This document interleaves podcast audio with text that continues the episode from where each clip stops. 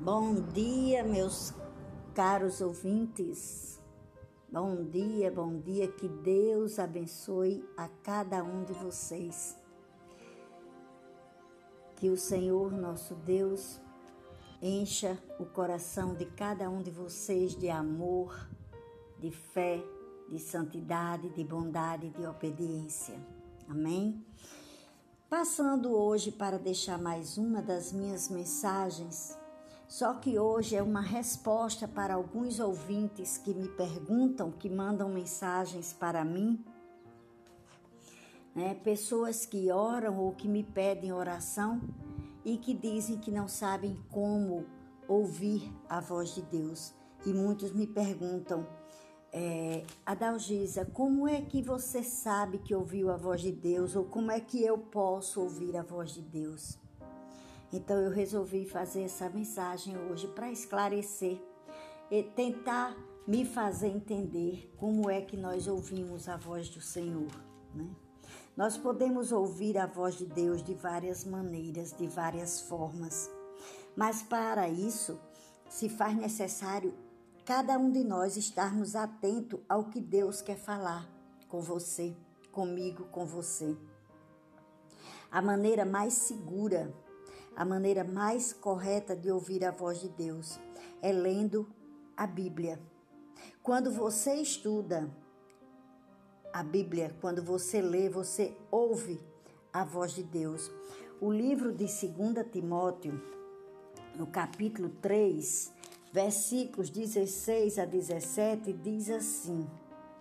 Segunda Timóteo, capítulo três, versículo dezesseis a dezessete diz o seguinte: toda a escritura é divinamente inspirada e proveitosa para ensinar, repreender, corrigir, instruir em justiça, para que o homem de Deus seja perfeito e perfeitamente instruído para toda a sua obra. É isso que diz Segunda Timóteo. Então a gente precisa ler a Bíblia, a gente precisa estar mais perto de Deus, porque quando você lê a Bíblia, você e quando você lê com convicção, lê com um propósito, não é ler por ler, não é ler só com os olhos, mas é ler com buscando o entendimento daquilo que você leu, você verdadeiramente ouve a voz de Deus, né? Só que dentre as mais diversas formas de ouvir a voz de Deus, né, eu, eu venho deixar aqui uma outra forma para vocês, que é a oração. Orar é conversar com Deus. Orar é, no, no decorrer dessa conversa, desse diálogo, você consegue ouvir a voz de Deus. Porque orar, se Deus pode intervir e nos dar o que precisamos. Tem pessoas que me fazem essa pergunta.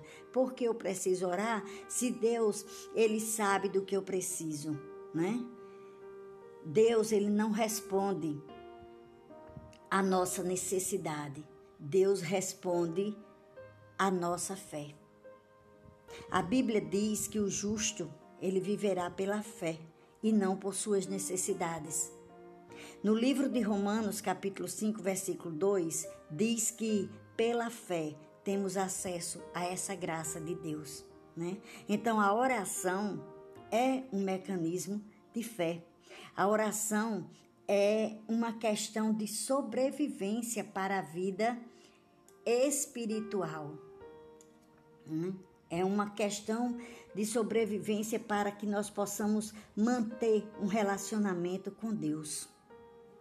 E o, mai- o maior homem que existiu, nosso maior exemplo, Jesus Cristo, ele orava em todas as situações. E se Jesus orava, nós também precisamos orar, né? Jesus, ele nem, em nenhum momento deixava ali de orar. E a gente precisa entender, né, que a gente precisa, não há uma fórmula correta, né? Não há uma fórmula, não é um modelo, mas existe sim uma maneira correta de você orar.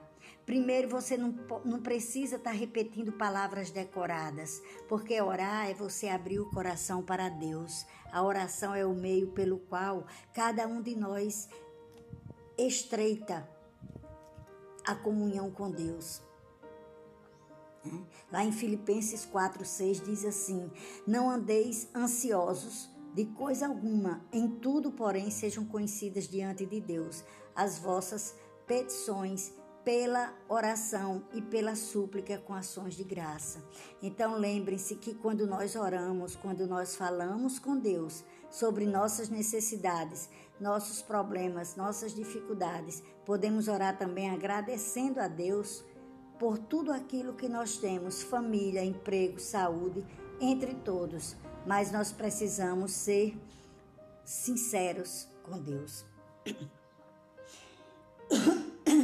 Desculpa, gente. Não orar é como você querer ir sobre andar por atalhos, né? Por que isso? Porque é bom que a gente, qualquer decisão que nós venhamos a tomar, que a gente ore primeiramente a Deus, para que Deus nos dê uma direção daquilo que a gente precisa. Jesus, ele não pegava atalhos, mas ele orava em todas as ocasiões. Ele orava antes, ele orava durante, ele orava depois. E o que é orar antes de, de qualquer situação? É confiar plenamente em Deus, é acreditar na sua vontade para nós. Orar antes significa ter fé.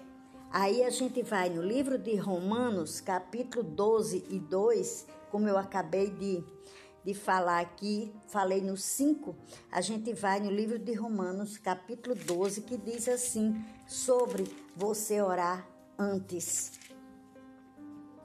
Capítulo doze.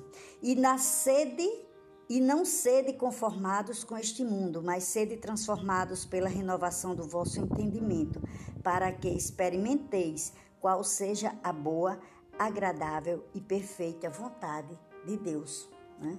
Então, aqui orar significa ter fé. Por quê?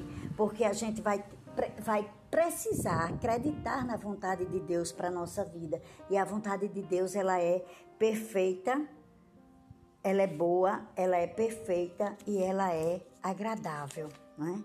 Então, esse é um dos feitos quando nós oramos antes, é mostrar que nós temos fé, é, no, é mostrar que acreditamos na vontade do Senhor para a nossa vida. Lá em Lucas, capítulo seis, É, versículo doze e treze, nos diz o seguinte: e aconteceu que naqueles dias saiu ao monte a orar e passou a noite em oração a Deus. E quando já era dia, chamou a si os seus discípulos e escolheu doze deles, a quem também deu o nome de apóstolos.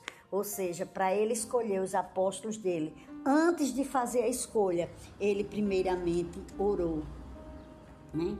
Isso é orar antes, é mostrar que tem fé, é acreditar na vontade de Deus para a nossa vida.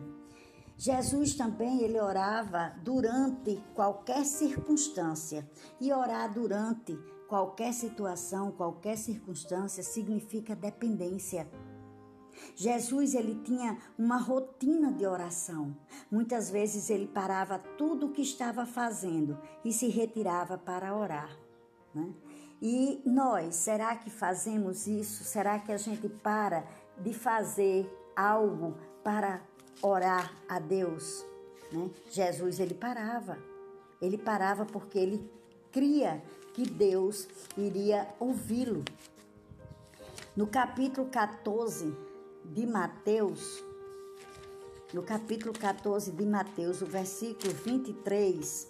diz: e despedida a multidão, subiu ao monte para orar à parte, e chegada já à tarde, estava ali só.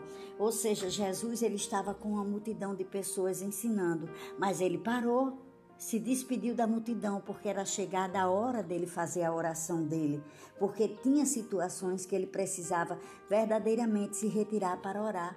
Se você quer ouvir a voz de Deus, se você quer tomar alguma decisão na sua vida e você está sobrecarregada de serviço, procura parar e dizer, não, daqui a pouco eu termino esse serviço, mas eu vou ali fazer a minha oração, né? Isso é orar durante qualquer circunstância. Isso significa que você tem a dependência de Deus, né? Jesus, ele orava quando as coisas iam mal. Ele passou por muitos momentos difíceis enquanto ele esteve aqui na terra, mas em todos eles Jesus orou, inclusive quando se aproximava o momento de sua morte. Jesus também orou, né? Jesus, ele colocou a vontade do Pai acima da vontade dele.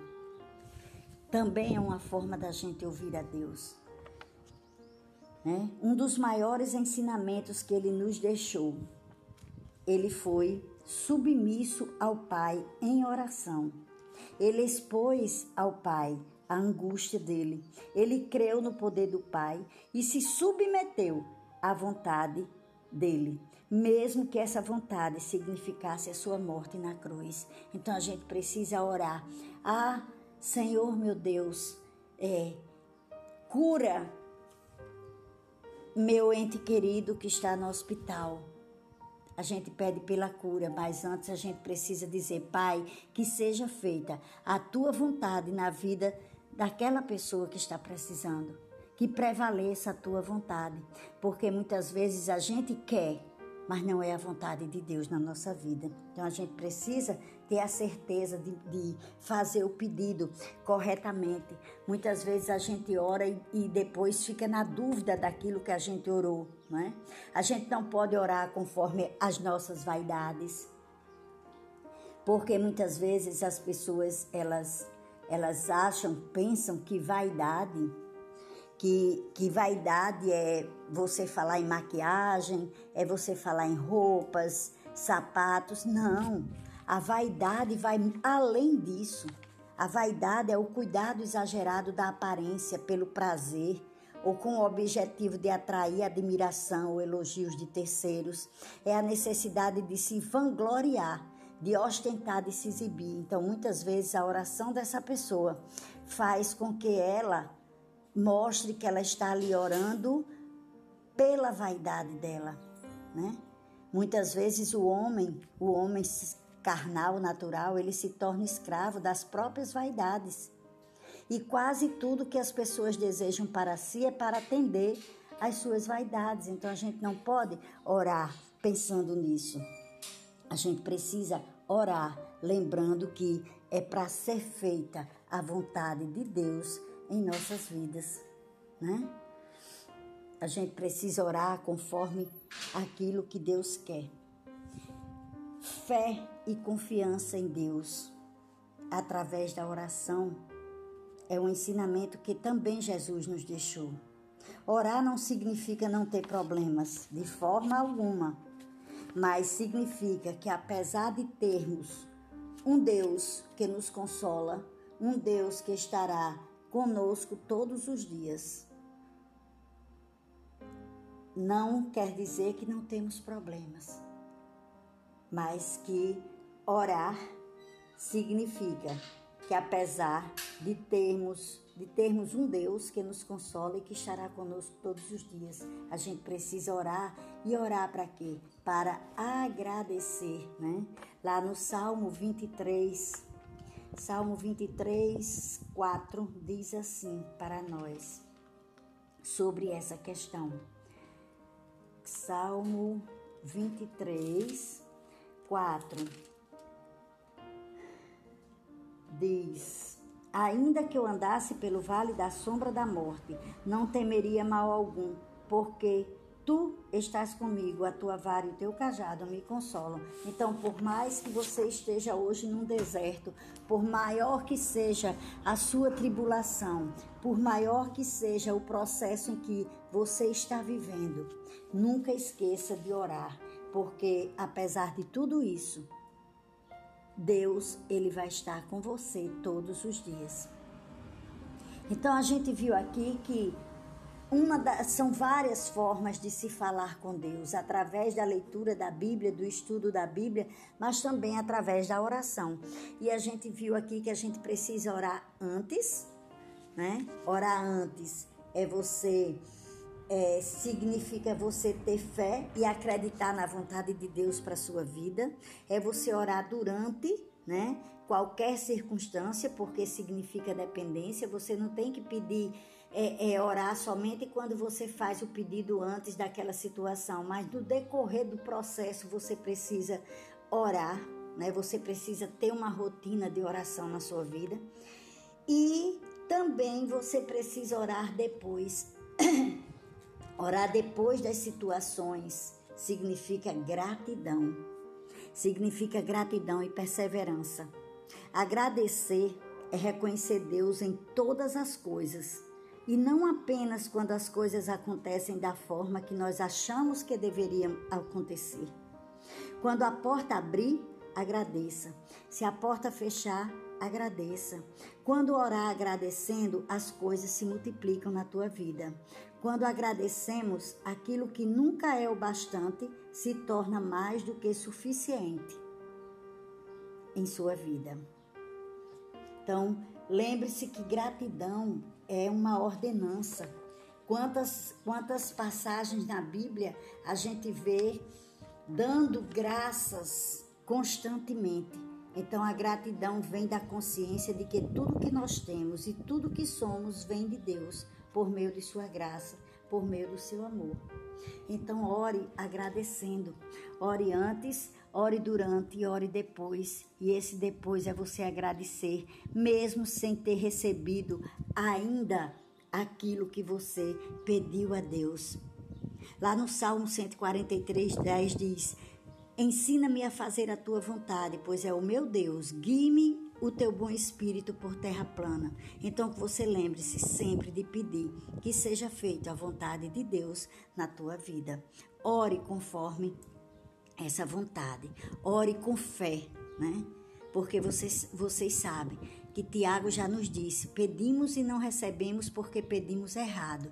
Mas às vezes nós também oramos e não recebemos nada de Deus porque oramos sem o mínimo sequer de fé, né? E a gente precisa orar com fé, porque sem fé é impossível agradar a Deus. Amém? E para concluir essa mensagem, o que é que eu deixo aqui para você? Orai sem cessar. A palavra de Deus diz: devemos orar agradecendo, orar confessando as nossas falhas, as nossas fraquezas, orar adorando a Deus na beleza da sua santidade. Ore intercedendo pelos outros. Mas podemos orar também pedindo, pedindo bênçãos, pedindo vitórias, pedindo livramento, sim. E não é errado você fazer petições a Deus. Mas é claro que nós temos de orar da maneira correta, orar com motivação correta, porque motivos egoístas não serão abençoados por Deus. Então seja aquela pessoa que ora. Seja de oração, mas procure aprender a orar direito. Seja verdadeiro com Deus e suas orações serão respondidas. Porque o que importa não é o quanto você ora, mas é como você ora. O que importa não é a quantidade de oração, mas é a qualidade da sua oração. Deus, ele não está preocupado com longas orações, nem com palavras bonitas, como que querendo impressionar a Deus.